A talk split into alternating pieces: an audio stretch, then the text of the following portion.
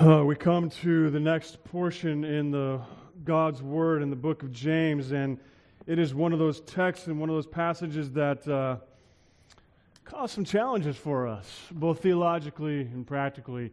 It's a well known chapter, it's a well known section of Scripture, um, and I would delight in your continued prayers even as we continue on in this message this morning. So if you're able, please rise as we read God's word from James chapter 2, verses 14 to 26, or from 14 to the end of the chapter. Hear the reading of God's word. what good is it, my brothers, if someone says he has faith but does not have works? Can that faith save him? If a brother or sister is poorly clothed and lacking in daily food, and one of you says to them, Go in peace, be warmed and filled, without giving them the things needed for the body, what, is, what good is that?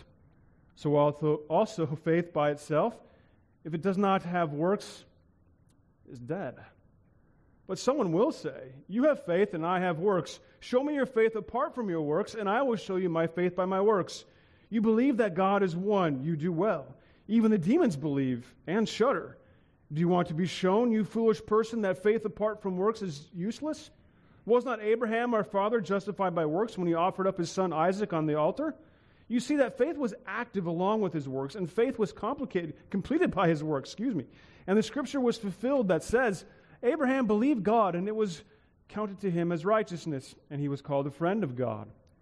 You see that a person is justified by works and not by faith alone.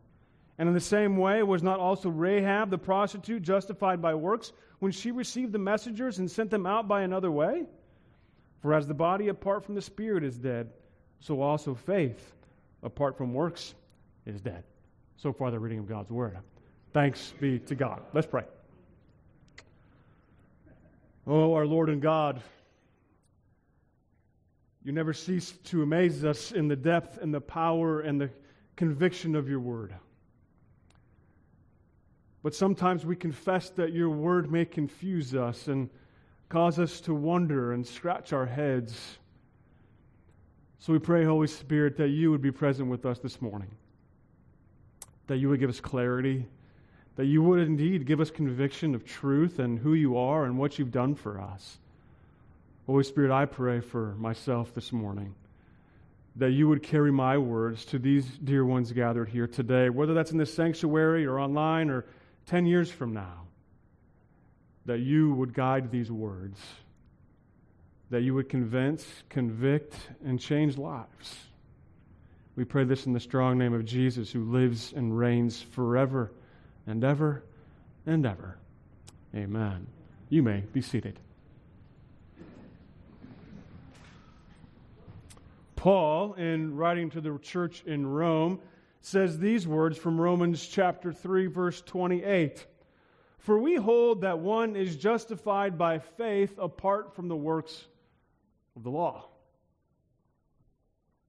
Paul, writing to the church in Galatia, writes these words Yet we know that a person is not justified by works of the law, but through faith in Jesus Christ. So we also believed in Christ Jesus, in order to be justified by faith in Christ and not by works of the law, because by works of the law no one will be justified.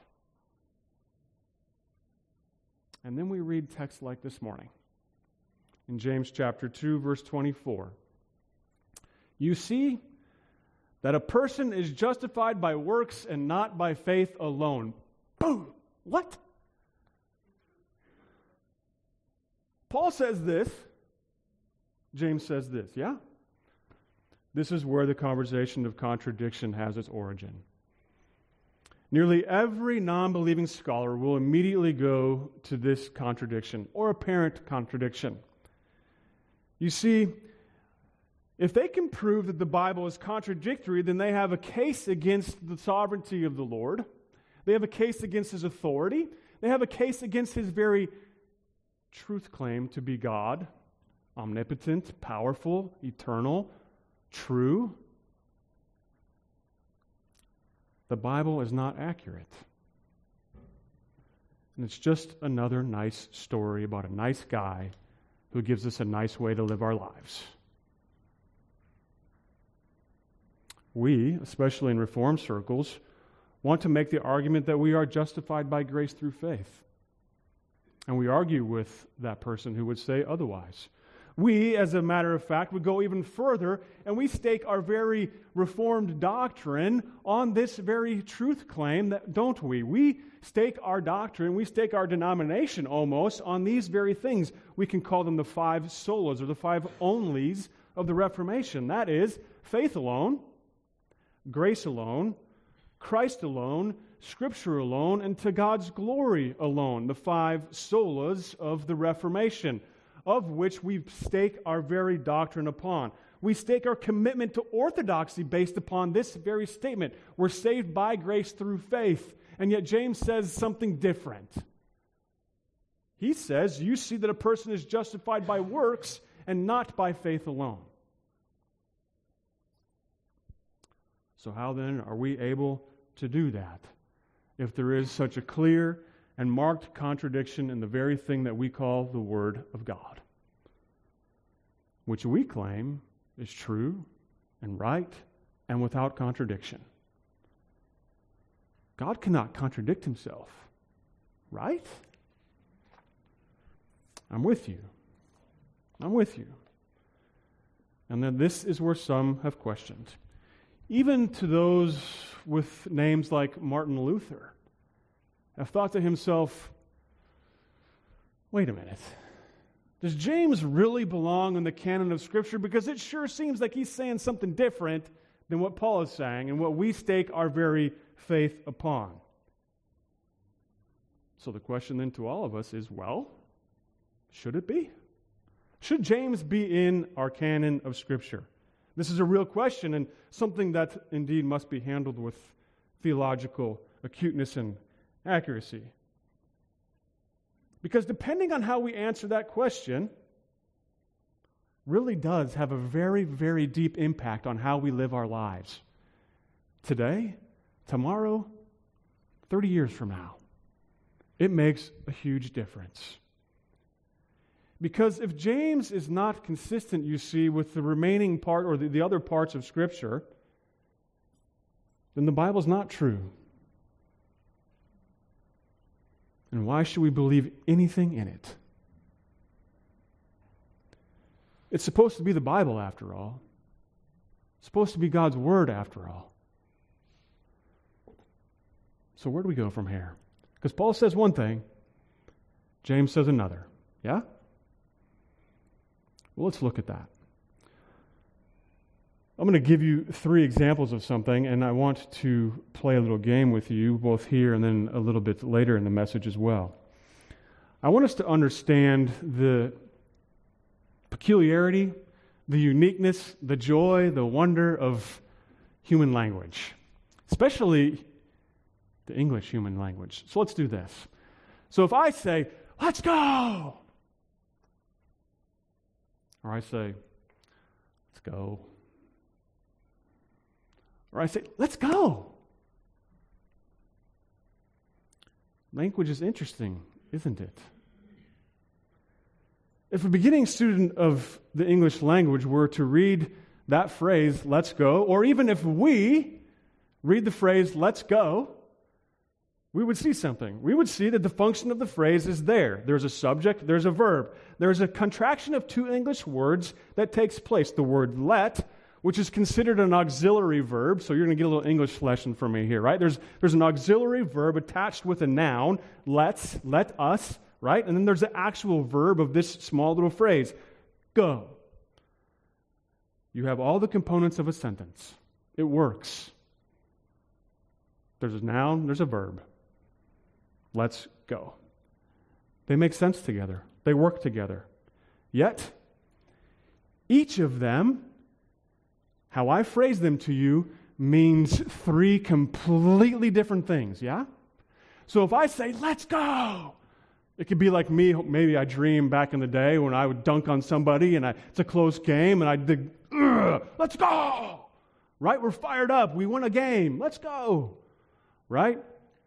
Or let's go you're at a party with your spouse's work and you're kind of on the outside of the fringes of the conversation and your, and your, your, your partner is loving all the, the, the, the, friendships that he or she has and having a good time, and you're trying to make small talk and you're frustrated and out of place.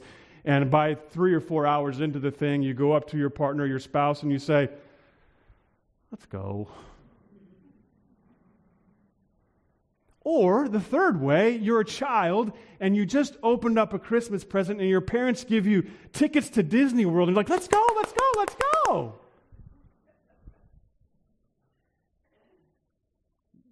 Let's go. Let's go. Let's go. Exact same phrase, three different meanings. So what do we do? What do we do with that? So how do we tell the difference? Well, we need a context, yeah? I mean, that, that's, that's the in, important part of here. We have a context of an athlete who's just dunked on somebody and won a game. That's a completely different thing. Or somebody frustrated at a party that just wants to go home, and a little child that just wants to go to Disney World. All completely different meanings. Now we're beginning to understand Paul and James. This is how we understand the book of James, and it's how we understand the book of Romans and the book of Galatians. So that's where I want to begin this message with in, in investigating this text with you this morning. I want to explore it with you in three different ways. First, I want to set the stage for a context, and that's where we're starting out right now. And then I want to explore with you what is faith, and more specifically, what is a dead faith and a living faith, and then answer the question, hopefully, of so what?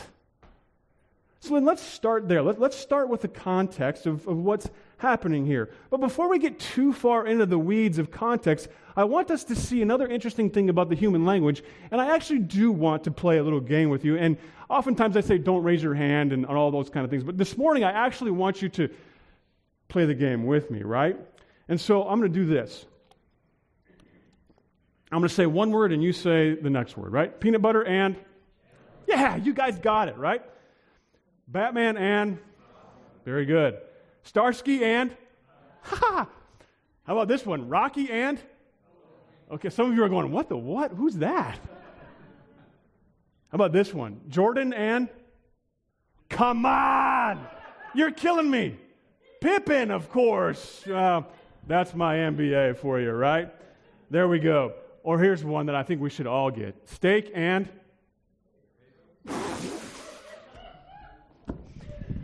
We're on same eggs, but how about the, uh, maybe I have a, a, higher class, right? Maybe I, maybe I just like things differently than you do. I'm not saying eggs.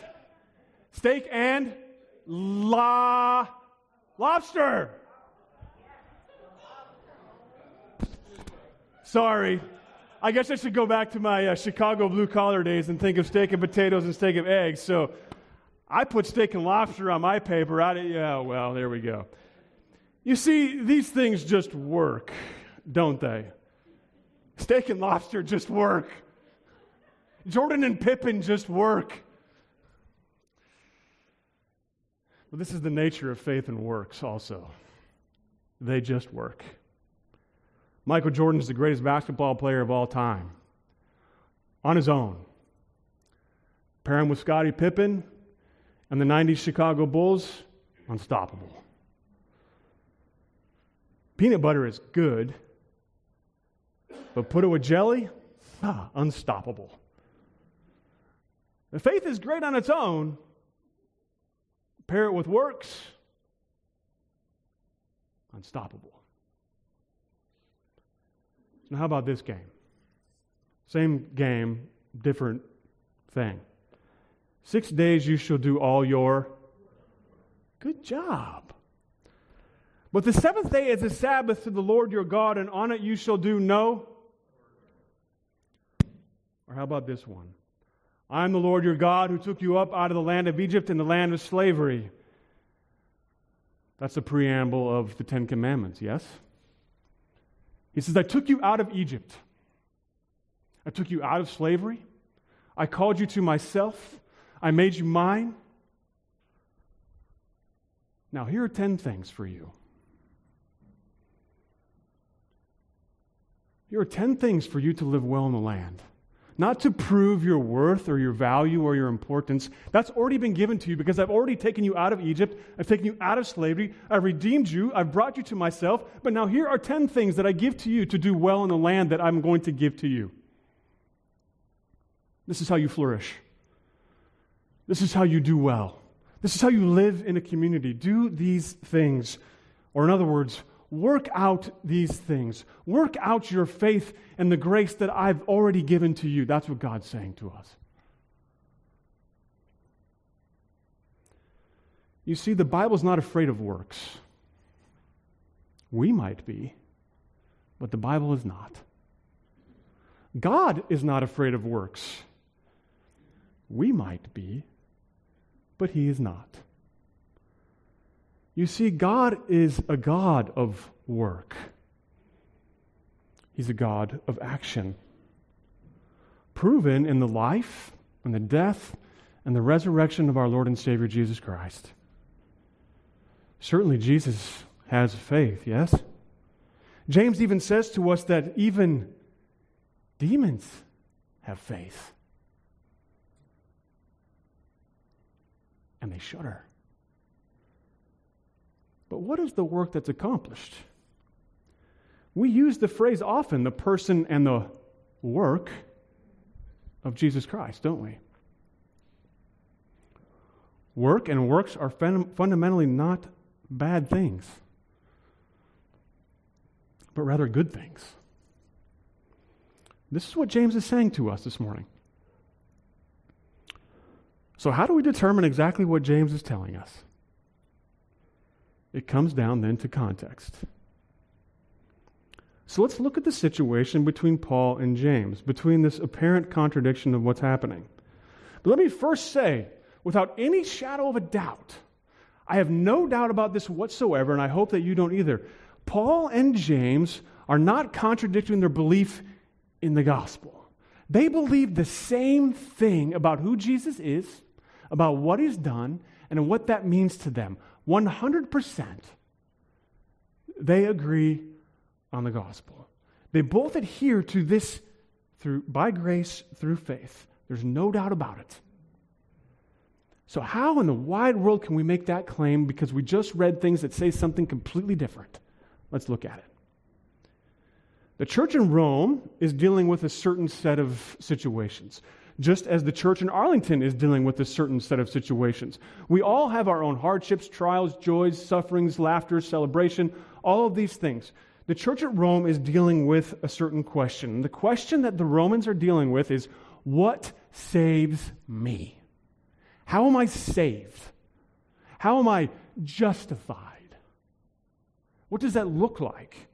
The answer then that Paul is writing to the church at Rome, that's really the whole intent of Romans is to say, this is how you are saved. This is how you are justified.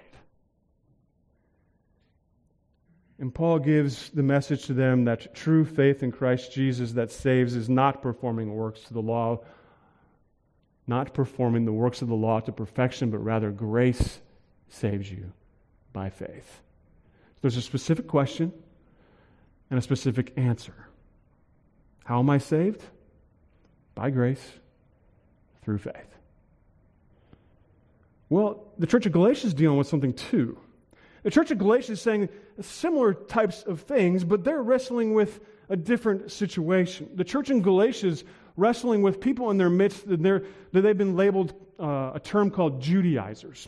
What Judaizers were, were newly converted Jews from Christianity to say, yes, we believe in Jesus 100%. We believe in the gospel. We believe that he's our Savior. We believe that he lived and died and rose again for our sins. That's all true and that's all good and that's all right. But there's one exception.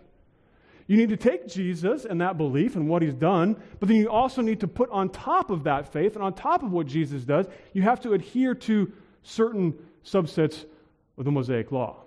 There's still a dietary law you have to obey to. There's a, a cleanliness law that you have to obey to. You still, oh, by the way, new converted Gentile, you need to get circumcised as well. Have Jesus and put the works on top of it. Right? So, what Paul's saying to the church at Galatians is no, You're saved by grace through faith. That's it. Okay, those make sense. So now what's James wrestling with? He's, he's, he's writing to a broader audience, uh, a broader audience in the dispersia of Jewish believers now, right? It's a, it's, a, it's a much more larger context in which he's speaking to. And in this group of believers who are con- converted from the Jewish, Jewish faith, they hear the words, Great, I'm set free from the law. I no longer have to be a Judaizer. I don't have to be this person that accepts Jesus and obey all the Mosaic law. I don't have to necessarily get circumcised. I don't have to, pay, I don't have to obey the dietary laws. I don't necessarily have to obey the, di- the, the, the cleanliness laws. I'm set free, and now I can live my life however I want to live my life. I'm good. I believe in Jesus. It's all good. Follow? So, this dispersion church is saying, we're now, our chains have been taken from us. We don't have to be under the weight of the law any longer. So let's just go. Let's, let's just live our lives with happiness and freedom in any way we want. And James is saying, no, not really.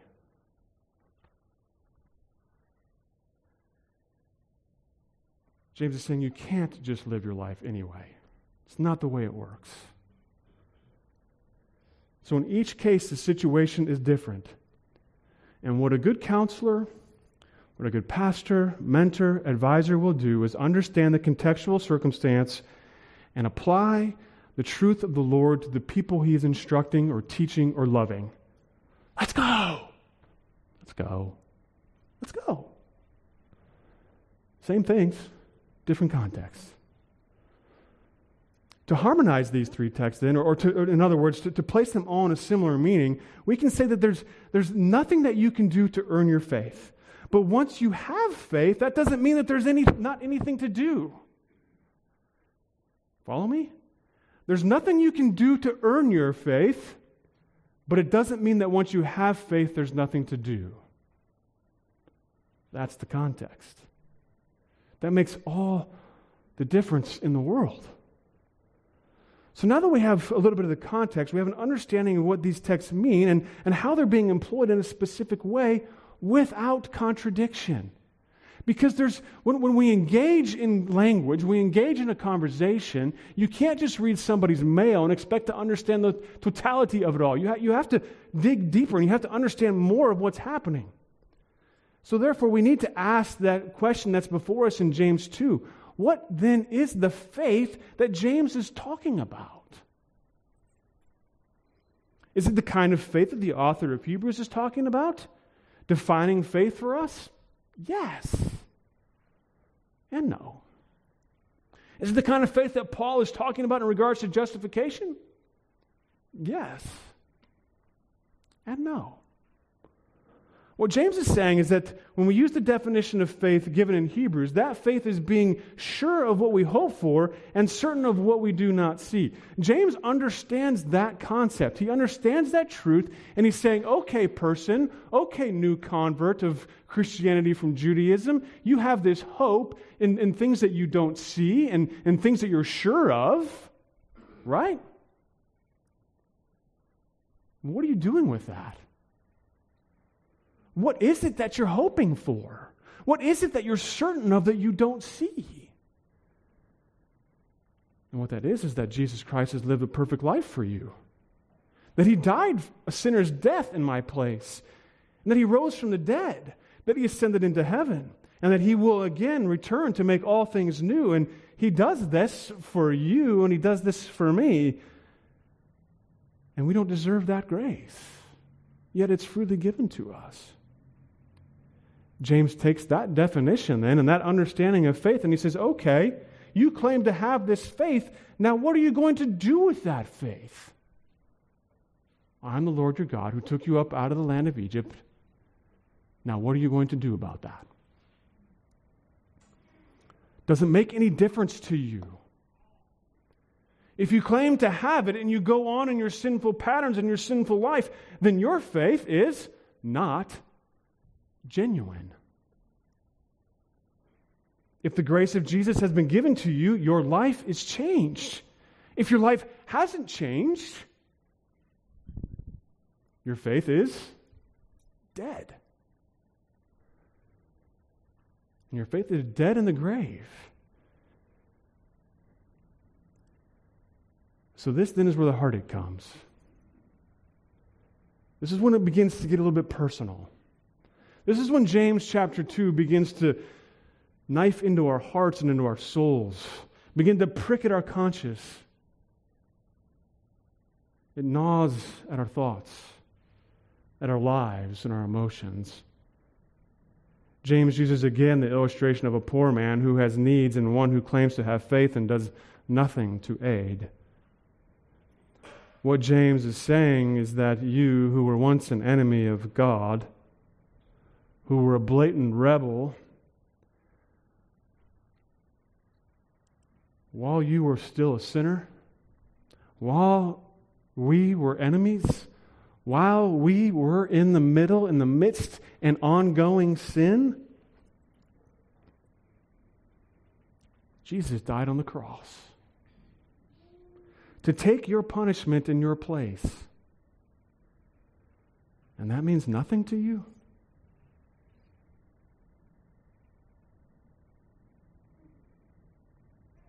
If it does mean something to you, and you have been truly been given faith and the gift of grace, love your neighbor. Love your neighbor as yourself. The question then that we all need to ask ourselves, myself included, has faith made any difference in my life at all? Does the fact that I've been given grace through faith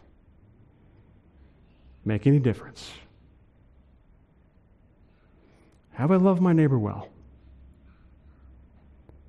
This week, today? Have I harbored bitterness and anger? at people in church, my job, my family, the people on television who I think are idiots, the people I hate. Have I loved my neighbor as myself? And I believe if I look at my own heart and my own life,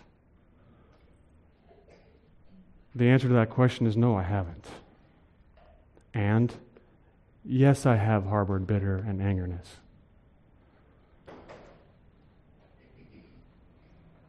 Yes, I confess that many times in my life, this grace and faith that's been given to me really has no impact on my daily life. Why? Because it's a whole lot easier to be angry and bitter. It's a whole lot easier to not engage.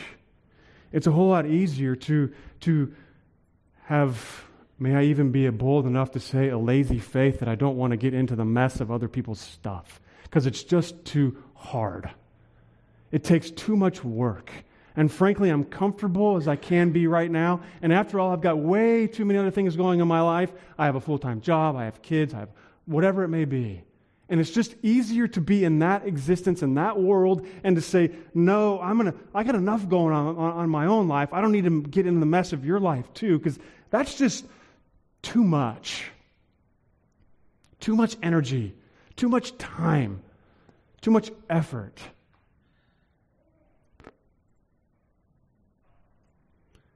You see, this is the difference between a dead faith and a living faith. A dead faith just says, it's too hard. I can't deal with that person.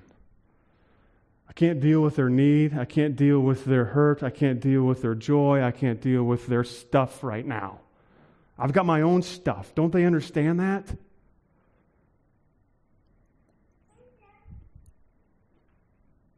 A dead faith simply rages and increases in bitterness. A dead faith sees our neighbor as different canceled. Messy. Too much work.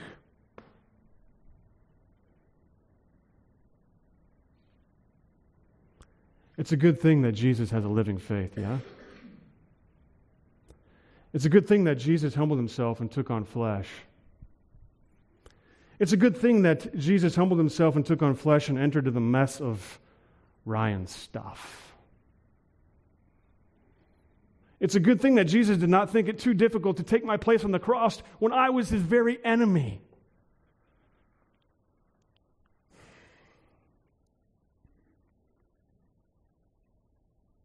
It's a good thing that Jesus did not think it too hard or that it would take too much energy, energy to endure condemnation and hell in my place.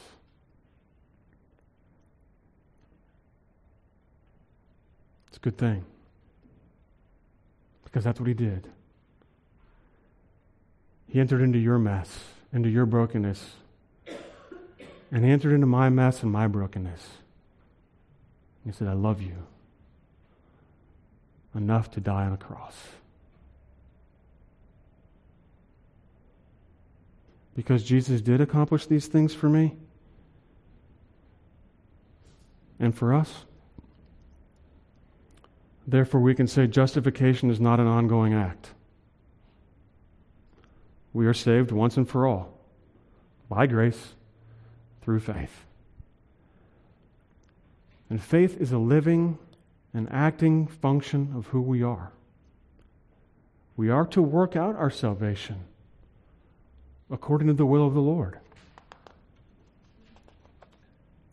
James 2 14 to 26 is a difficult text to explore. Not only for theological purposes, but also for practical purposes. If you claim to have faith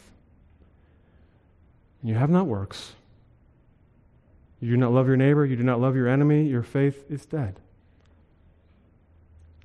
So, self examination time.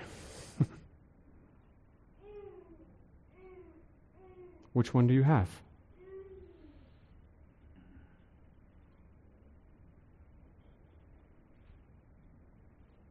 Be honest with yourself. Be honest with the Lord. Think of your week. Think of your day. Think of your year. Think of your life. What does your faith look like? Do you have a living faith? That's defined by love and grace and mercy.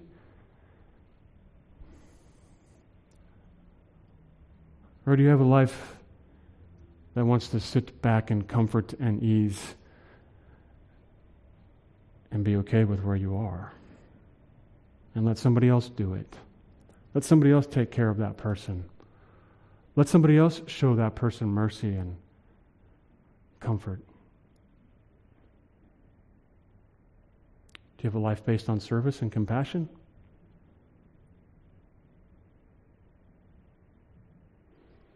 Or is your faith dead and you find yourself in a place of normal? Is life too messy? And those people over there, those liberals who are destroying our country, those conservatives who have no compassion and understanding, those rich people, those poor people, those people, they disgust me. It's too much for me to handle them. Jesus tells us that's exactly who we're supposed to love.